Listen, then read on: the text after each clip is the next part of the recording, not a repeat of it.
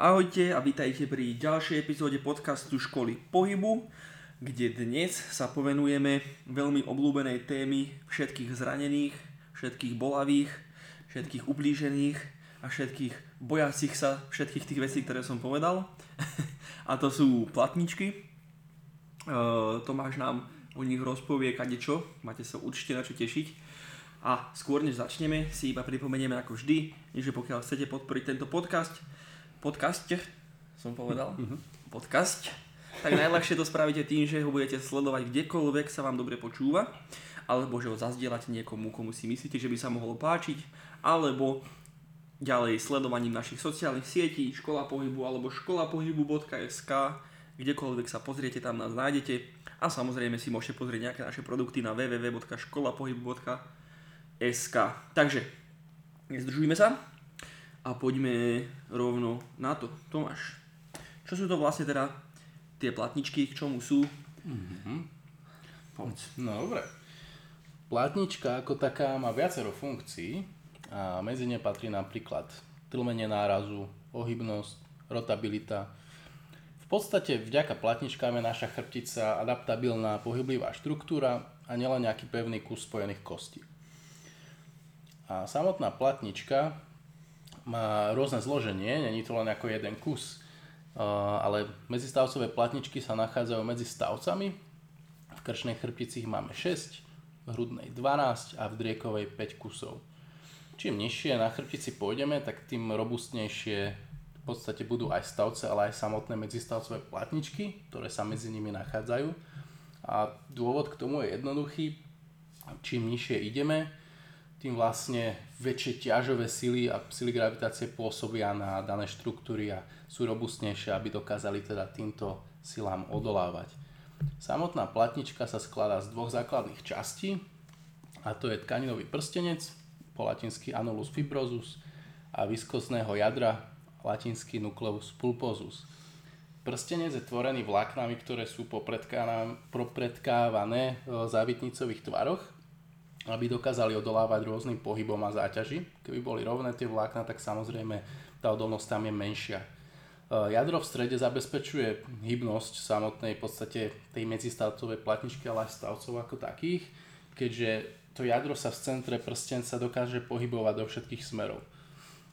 Z vrchnej a spodnej časti sa na platničke nachádza tzv. krycia doska, po anglicky je to endplate, neviem, či som si to úplne dobre v svojej hlavičke preložil. A táto štruktúrálne spája platničky so stavcami. A v podstate samotná výživa platničiek prebieha najmä cez túto štruktúru a slabo cievne zásobené sú aj vonkajšie časti prstenca. Čiže keby tá platnička cez tento end plate je normálne pevne o, zakotvená so stavcom. Mm-hmm. Pekne si si to vyjadril z tej tvojej hlavičky. Dobre, No, veľa ľudí ani nevie, čo sú to platničky, veľa mm. ľudí o nich nepočulo a normálne mi príde, že viac ľudí počulo výraz vyskočená platnička, mm. než platnička samotná, čož je taký mhm. paradox mm. našeho vesmíru. Uh, je, to, je to vôbec vhodný výraz, čo to vlastne znamená? Používa sa to často, často to počúvam a som z toho trošku smutný. Ja nie som sám, aj veľa mojich kolegov a kamarátov e, na tento výraz už má trošku alergiu. A používajú ho teda aj odborníci, ale aj bežní ľudia a je veľmi nešťastný a spôsobuje často veľký strach. Čiže, lebo si myslí, že niečo ti z tej chrbtice vyskočí, že proste niečo je mimo, mimo miesta ale platnička, jak už som spomínal predtým, je pevne ukotvená medzi tými dvoma stavcami aj cez ten endplate a rôznymi benzimovými štruktúrami a nedokáže ako taká vyskočiť. Jediné, čo sa môže stať, je, že vlastne to viskozné jadro zo stredu popri nejakej tej degenerácii, ktoré si ešte aj časom budeme za chvíľku spomínať, môže z tej platničky buď vytiesť alebo vyklenúť sa. Čiže môže tam dojsť k nejakému poškodeniu, ale nikdy samotná platnička nemôže nemôže vyskočiť. Mm-hmm. Je, vždycky ostáva v tej chrbtici. Tejto, konkrétne tejto témy, mm-hmm. vyskočenej platičky sme sa viac venovali aj s chalami z Trnavy. Mm-hmm. Pár epizód dozadu. Uh, takže to si môžete tiež vypočuť po tomto podcaste. Keby ste sa chceli viac trošku za, pozabrdať v tom, že prečo to je mýtus. Mm-hmm. My ideme ale ďalej. My ideme ďalej. Ako, ešte, skôr než pojeme, tak pláne, ktorý máme ďalej, sa ťa spýtam iba, že Mhm. ako často sa v svojej praxi stretávaš s tým, že za tebou niekto príde práve s tým, že si myslíš, že mu vyskočila platnička, alebo že ho seklo, alebo akokoľvek by to mohol nazvať. Mhm, akože ono je to viac áno ako nie, by som povedal. Mhm. Neviem ti povedať nejaký presný percentil, ale ja hovorím, že keďže viac áno, takže viac ako 50% ľudí mi povie buď, že má vyskočenú platničku, vyskočený stavec, alebo nejaký druh zaseknutého nervu, hej. Mm, s tým, že nemajú odkiaľ túto informáciu mať často. Že si to buď povedali sami, alebo im to povedal aj nejaký odborník, ale e, problém už väčšinou je, že im to povie bez nejakého hlbšieho vyšetrenia. Hej. Sranda je, že aj za mnou chodia ľudia a fakt, že väčšie percento, než e, by som si myslel, keby som sa o tom bavil predtým, než túto robotu robím, mi hovorí, že aké majú problémy so spodným chrbtom. Fakt, že za poslednú dobu, keby som mal povedať, že 20 posledných ľudí, ktorých som trénoval, tak tiež viac než 10 proste bolo takých, že ideme trénovať toto, toto, ale že mal som problém s chrbtom, mal som vyskočenú platničku, mám túto diagnózu. Čož z nejakých epizód, z nejakej epizódy sme aj spomínali takú tú štúdiu, myslím, že v Španielsku bola robená, čo Je už teraz je celkom známe, Mhm. to o, tá o tom, že e, ty asi budeš vedieť viac, než ja k tomu povedať, že keby všetci prejdeme cez MR, tak nájdeme toľko nálezov, že by sme sa z toho asi zbláznili. A ono to pravdepodobne súvisí s tým, Mhm. nič nemenia to na tom, že zdanlivo všetci majú proste vyskočené platničky v úvodzovkách. Hej, ono problém je ten, že eh, v podstate naše telo starne. Tak ako starneme vekom, tak aj to telo úplne prirodzene starne a degeneruje a či už sú to medzistavcové platničky, stavce, kosti, kloby, tak prebiehajú nejakým tým prirodzeným degeneračným procesom. Samozrejme v závislosti od toho, či máte viacej pohybu, menej, ako sa stravujete, či žijete usporiadaný alebo zhierali život a tak ďalej. Ale e, starneme normálne, čiže keby, ja neviem, zoberieme e, niekoľko, dajme tomu, že 50 čo je ešte taký celkom v pohode vek, e, dáme ich pod tú magnetickú rezonanciu, tak garantujem, že úplne každý nejaký nález bude mať. E, Či už to bude nejaký druh degenerácie tých samotných platničiek, alebo to bude nejaký druh artrózy na, na facetových klboch, keď sa teda bavíme o chrbtici alebo čo, ale každý by niečo málo určite mal, ale absolútne to nemusí nič znamenať ani spôsobovať. On trošku problém je ten, že podľa mňa je veľa tých odborníkov, ktorí diagnostikujú tieto veci. Čiže napríklad prídu tam tí ľudia, oni ich pozrú, oni im samozrejme dajú ten, eh, tú správu. Eh, Ja si myslím, že oni veľakrát aj vedia, že to nie je problém nutne, ale už tam, už tam nenastáva tá komunikácia s tým pacientom, že áno, je tu tento nález, ale netreba si robiť ťažkú hlavu nad tým. Tak, Eh, Dobre som? Ťažkú Hej. hlavu nad tým? Z toho. z toho. z toho a nad tým.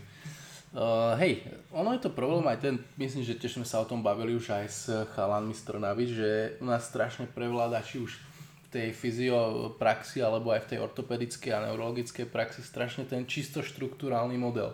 Že sa pozeráme na to, že OK, niečo sme ti našli a presne toto spôsobuje tvoj stav. A te, nepozeráme sa na tie ostatné faktory. Takže podľa mňa aj tu je tu ten problém Hej, u nás, hej. že preto sa to stále takto deje. Tak. No mohli by sme sa zase točiť e, dlho okolo týchto obľúbených tém, Mhm. nadávania na systém a podobne v medicíne a tak. To máme radi. Ale tak e, asi by sme sa mohli posunúť aj trošku ďalej v téme. Čiže bavíme sa teda o tom, že toto nie je správny výraz úplne. Uh-huh. Ako sa teda prejavuje poškodená platnička, prečo si to vôbec ľudia myslia? Mhm, mhm. Dobre, tak prejdeme k tomu. Uh, prejavy môžu byť rôzne.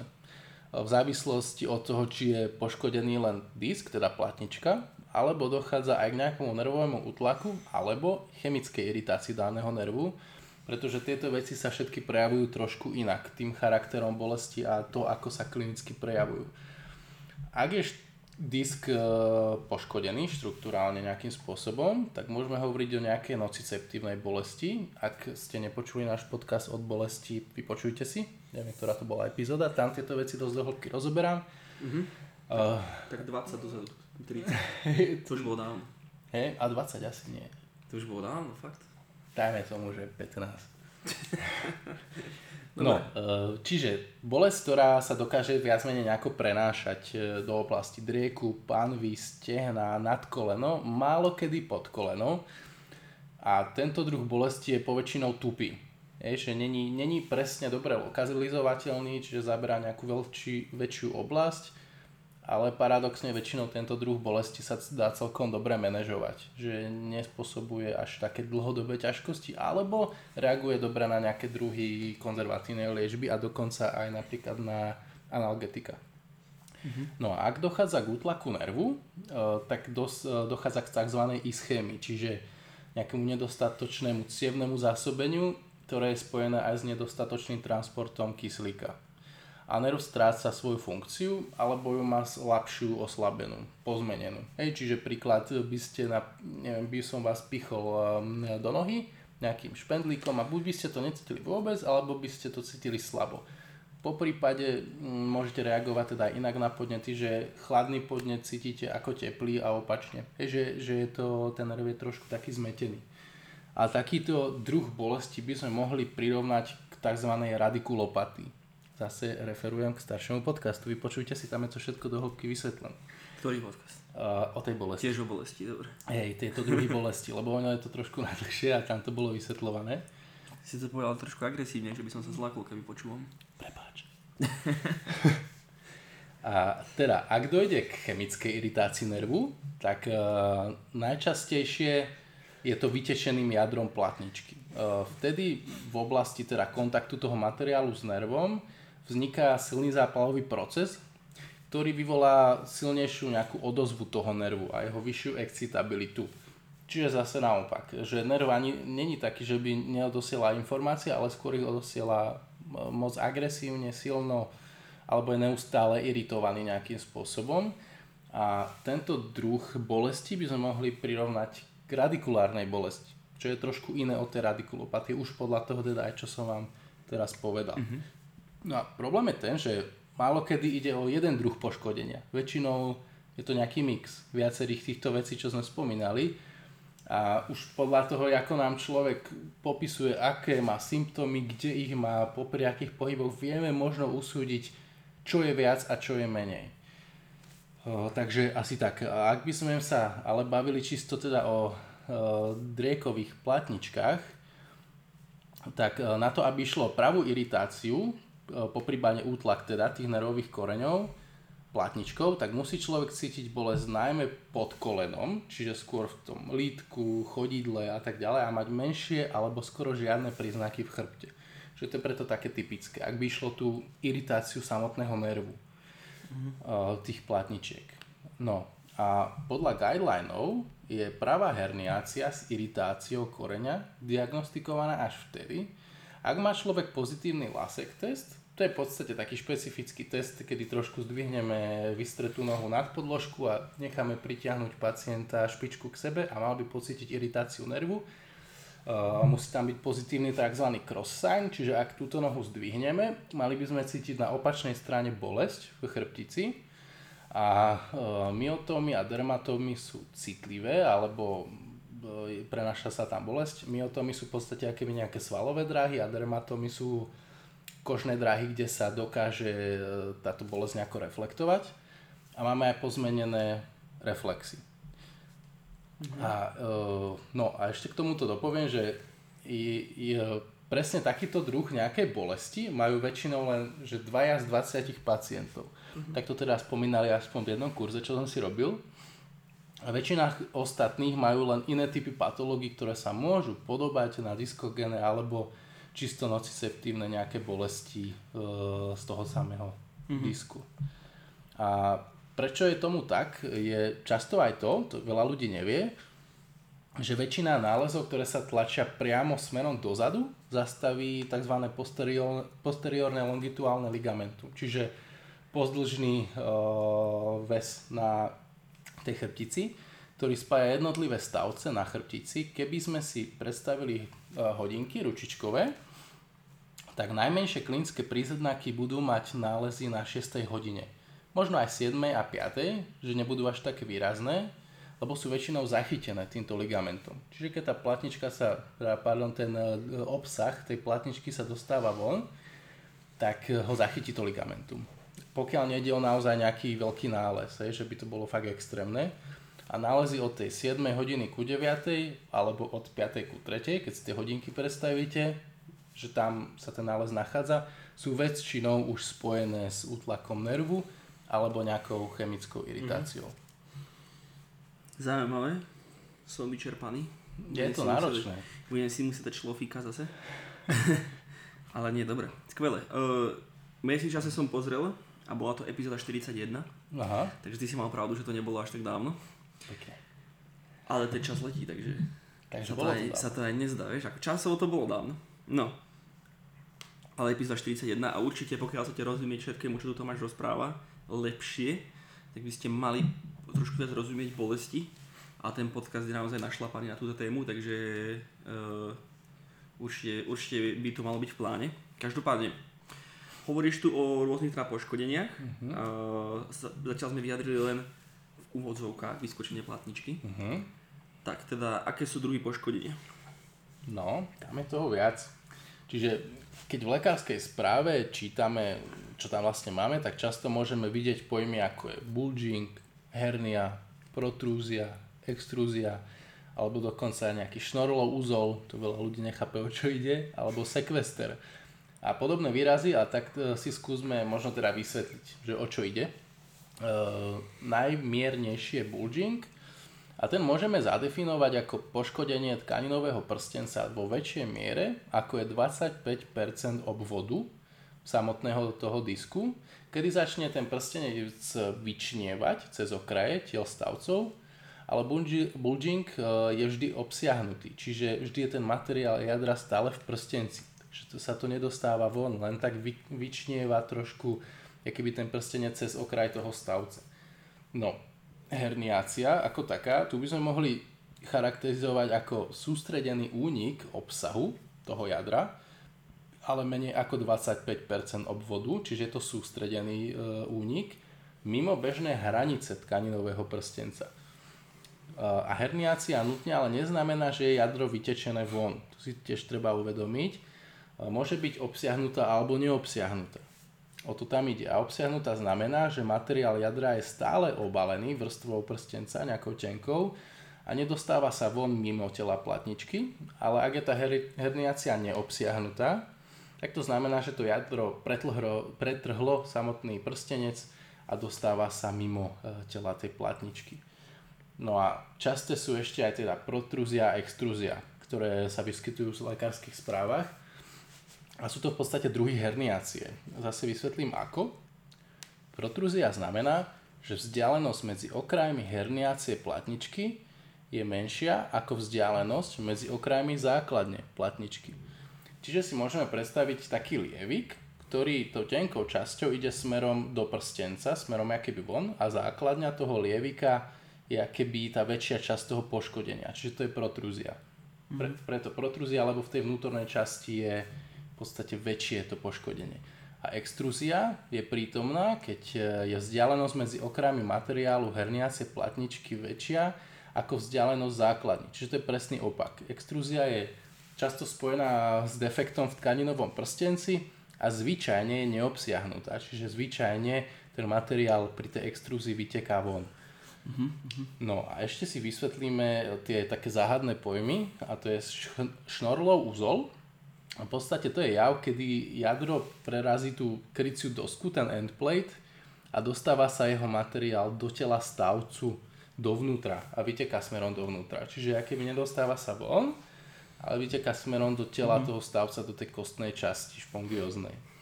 No a sekvester, to je jav, kedy sa materiál jadra oddelí od samotného disku a voľne sa vyskytuje alebo pohybuje blízkosti toho stavca alebo nervových koreňov. Čiže keby od toho, keď nám vytečie e, nejaká tá extrúzia, tak sa oddelí nejaká časť a to je ten sekvester. Mm-hmm. No dobre. Takže tých problémov je habadej. Predpokladám, že ešte aj viac, než si povedal. A že môžu byť všelijakého razu mm-hmm. a mhm. typu a druhu a vážnosti. Uh, aké sa, ako sa teda liečia, aké postupy sa volia pri liečení týchto problémov? Mm-hmm. No, postupov a prístupov je veľa. Pardon. Ale paradox je ten, že veľa diskodegénnych ťažkostí sa vie vyliečiť aj samo. A čím horší nález máme, tak tým viac sa telo snaží ten daný stav vyriešiť. A podľa dát dochádza vlastne k spontánnej regresii v konkrétnych stavoch e, takto, v takýchto percentiloch, že ak ide o ten sekvester, tak je až 95 per, 96% šanca, že sa spontánne tento stav vyrieši. Ak je to extrúzia, tak je to 70%, ak je to protrúzia, je to 41%, ak je to bulging len 13%. Pretože ten bulging je naozaj není až taký nebezpečný. Čiže náročnejšie stavy rieši náš imunitný systém, kedy makrofágy, čo sú druhy imunitných v podstate tiel, začnú čistiť ten priestor, kde je veľké poškodenie alebo nejaká zápalová reakcia, že vlastne keby požierajú ten e, materiál, ktorý tam nemá čo hľadať. Uh-huh. A potom samozrejme je možnosťou aj nejaká konzervatívna liečba rôznymi postupmi, ako je McKenzie metóda, DNS koncept, SN systém, nejaké druhy neurodynamiky a, alebo iné modality, ktoré väčšina z vás pozná alebo už aj vyskúšalo. Ale teda z mojej skúsenosti ide najmä o tú pravidelnosť daného cvičenia a nie až tak o to, ktorý koncept používame. Podstatné je sledovať u pacientov pohybové preferencie, klinické príznaky a podľa toho voliť samotné cviky a postup. Uh-huh. Ak u nich dobre fungujú záklony a rýchlo sa lepší stav, tak záklony myslíme z tej McKenzieho metódy, tak väčšinou je, je to dobré, keď to stačím takto na moduláciu bolesti.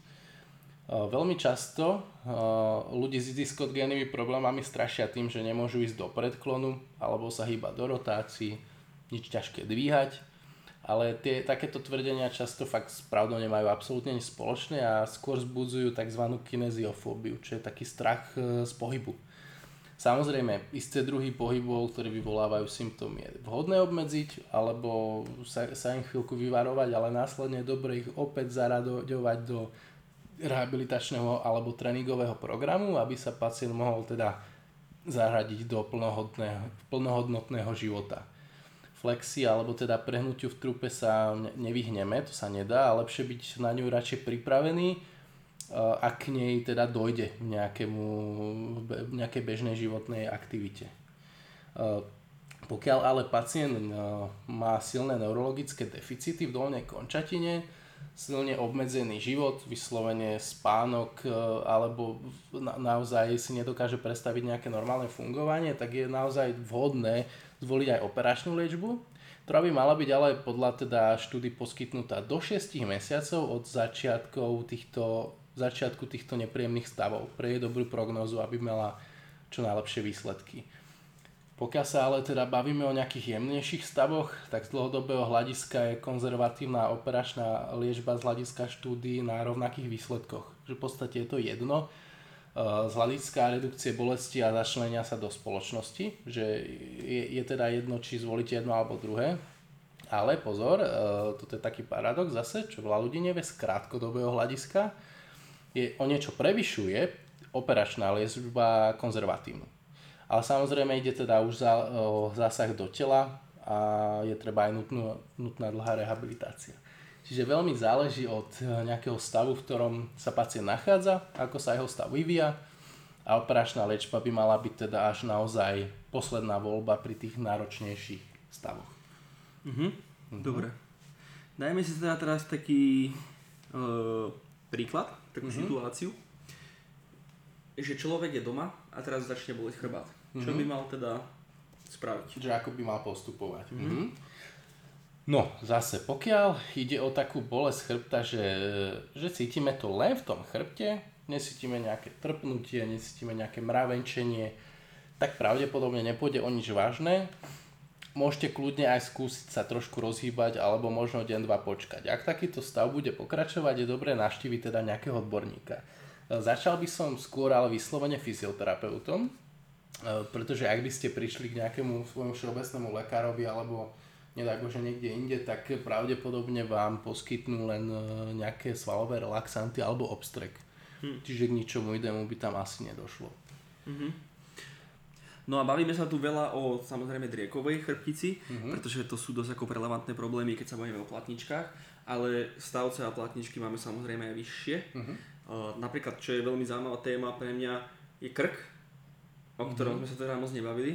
Sú, mm-hmm. sú časté problémy s krkom a A zase by si rovno aj mohol odpovedať na otázku, že čo teda mám robiť, keď ma začne boleť krk. Mm-hmm. Predpokladám, že odpoveď bude rovnaká, ale chápeš. Hej, odpoveď bude podobná. E, možno ešte trošku rozviniem aj tú predošlú odpoveď, že, jak hovorím, záleží od tých stavov, ale vždy je dobre to ísť riešiť. Čím závažnejšie stavy cítime, že ak už tam ide aj o nejaké, o nejaké to trpnutie, iritáciu, mravenčenie, alebo zvláštne pocity, či už je to teda horná alebo dolná končatina, tak je fakt dobre tú pomoc vyhľadať. Mm-hmm. A mhm. môžete začať vždy tým fyzioterapeutom, pretože pokiaľ teda má základné znalosti diagnostiky, tak vie vám povedať, o čo asi ide, vie si to približne odlíšiť a buď teda s vami začne on nejaký druh konzervatívnej liečby, alebo vás bude referovať k nejakému ďalšiemu odborníkovi, čiže tam je dobre začať. O väčšinou tá čakacia doba u fyzioterapeuta je určite menšia ako ortopeda alebo neurologa, čiže radšej ten stav riešiť hneď. Mm-hmm. No a čo sa týka toho krku, tak e, tie problémy sú tam síce časté, ale určite o dosť menej časté ako v tej drekovej chrbtici. E, no a e, jak som povedal, riešenie je veľmi podobné, akurát, že tie prejavy sú väčšinou aj trošku iné než v tom drieku. A niekedy sa to vie aj tak klinicky trošku miasť, že, že vám tam niekedy do toho môže vstupovať nejaká iná vec, že môže vám to referovať niečo ako je syndrom karpálneho tunela alebo nejaká iritácia nervov v tej hornej kočatine, čo sa stáva relatívne často a vie to maskovať túto diskogénu bolesť. Čiže je to veľmi podobné. Čiže tiež je dobré to nejakým spôsobom diagnostikovať.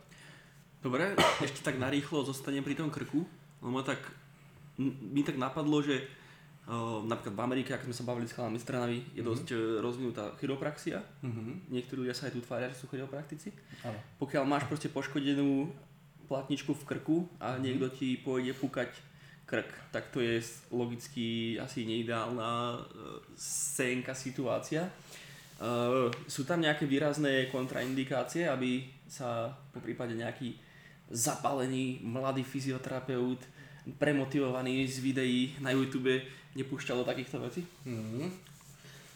No, s- samozrejme ľudia do toho často radi spadnú, lebo je to taký nejaká rýchla úlava od bolesti. Uh, no, dá, dalo by sa povedať, že, že väčšinou, ak je tá manipulácia prevedená dobre a je dobré testovanie pred ňou, tak nemalo by dojsť k horšeniu stavu, hej, pokiaľ to spravíte dobre. Ale často väčšinou toto sa nedieje, hej, že neprichádza k nejakému testovaniu pred samotnou manipuláciou. Mm-hmm. A môže sa teda tým pádom aj stať, že sa niečo udeje. Čiže, čiže vždycky, keď e, to chcete podstúpiť, čo osobne si nemyslím, že je nutné, tak e, musíte ísť človeku, ktorý vie, čo robí. Že naozaj sa vás popýta na to, či nemáte nejaké iné diagnózy, musí sa pýtať na, na to, čo je s vami, prečo to chcete postúpiť a aj vás otestuje. Hej, urobí si nejaké testy pred samotnou manipuláciou, mm. ktorá by sa nemala zase vykonávať len tak halabala, pokiaľ niekto má nejaké problémy. To ma zaujalo. Aj keď mm. má teda niekto akože extrúziu, mm. tak mu proste, ja, som mysl, ja by som si myslel, že mu striktne urobíš zle, pokiaľ ho budeš manipulovať mm. na tom mieste. Mm, nie vždy je to tak. Akože z osobnej praxi s tým nemám už skúsenosť, ale je, je to, myslím, že by to malo byť tak, že, že je to 100% dané, že či to poškodí alebo pomôže. Čiže hm. strašne záleží od prípadu, no. Ale, ale ako určite tam väčšie riziko ako, ako nie. OK, dobre, zaujímavé. No a keď už sme teraz sa pobavili aj o krku, tak uh, iba môžeš povedať nejaké svoje skúsenosti aj s hrudnými stavcovými platničkami. Uh-huh, sú, sú tam nejaké problémy, s ktorými sa stretávaš? Sú, okrem, okrem mňa teda? Mm-hmm. akože sú, sú skôr raritné, ale sú. Tam sa často vyskytujú tie šnorlové uzly, čo sme si mm-hmm. spomínali skôr tej uh, hrudnej chrbtici. Alebo napríklad ako máš ty morbus Sherman, tak väčšinou uh, tam dochádza k takej degenerácii. Aj tie platničky sú tam poškodené. No a v tej hrudnej chrbtici uh, tie klinické príznaky sú veľmi rôzne. Môže, môže sa zase aj tá bolesť referovať rôzne po hrudnom koši okolo rebier. Zase strašne záleží, že či je to len prenesená bolesť, alebo aj samotná teda iritácia nejakého toho nervového koreňa. Keby to bola iritácia nervového koreňa, tak ako predtým platí, že tam, kde vlastne ide ten nerv, ten nerv kde putuje, tak e, tam by ste mali cítiť teda podľa toho, či to je chemická iritácia, tak e, nejaké mravenčenie, alebo palivu takúto dobre identifikovateľnú bolesť s lokalizáciou, alebo pokiaľ je to útlak, tak to dá zhoršenú citlivosť danej oblasti. A jak som teda povedal, že e, tá nociceptívna bolesť je skôr taká prenesená, že tupá, mm-hmm. rozlieha sa. Dobre, no a teda zostáva nám posledná časť. Čo platničky v lakťoch? no, čo myslíte, že sú v lakťoch platničky? Na to nám môžete odpovedať do otázky. To je kvízová otázka. Je platnička v lakťoch? Je? Alebo nie? tak čo? Dobre. Na... Tak to sme si akože hlavné časti, myslím si, že sme akože, respektíve ty si vyčerpal veľmi, aj mňa si vyčerpal. Uh, chceš tu môžeš niečo povedať? Mm, akože o tom by sa dalo ešte hovoriť čo možné, ale teraz ma nič nejako extra nenapadá, ale ak, ak máte nejaké otázky ohľadne tejto témy alebo niečo, čo by sa ešte dalo podľa vás prebrať, ohľadne diskogénnych problémov alebo platničiek, tak kľudne povedzte a môžeme to nejako spracovať. Určite, ja by som dal len uh, takú poslednú záverečnú myšlienku a to je hlavne k tomu drieku, že nebojíme sa toho tak moc, ako sa toho bojíme. Tak, tak. A za to, že vás niečo bolí, tak to neznamená, že váš život skončil. Presne tak. Vždycky sa vieme dostať do určite lepšieho stavu, než v ktorom sme momentálne, hej, tak. takže netreba zúfať. Ale aj do horšieho. No, áno. Ale ako ste počuli, často ide uh, pri tých platničkách o nejakú aj spontánnu regresiu, čiže telo sa snaží si ten stav vyriešiť. Hej, hej. A lepšie je tomu samozrejme pomôcť. Tak. Ďakujeme teda, že ste si nás znovu vypočuli. Táto epizóda bola celá o platničkách, ako už Tomáš spomínal, kľudne sa nás pýtajte kdekoľvek chcete, na čokoľvek chcete. A už iba spomeniem znovu, že pokiaľ nás chcete podporiť, tak sociálne siete a stránka www.školapohybu.sk a samozrejme sledovanie tohto podcastu, sdielaním tohto podcastu a tak ďalej a tak ďalej. Ďakujeme a majte sa krásne. Čaute.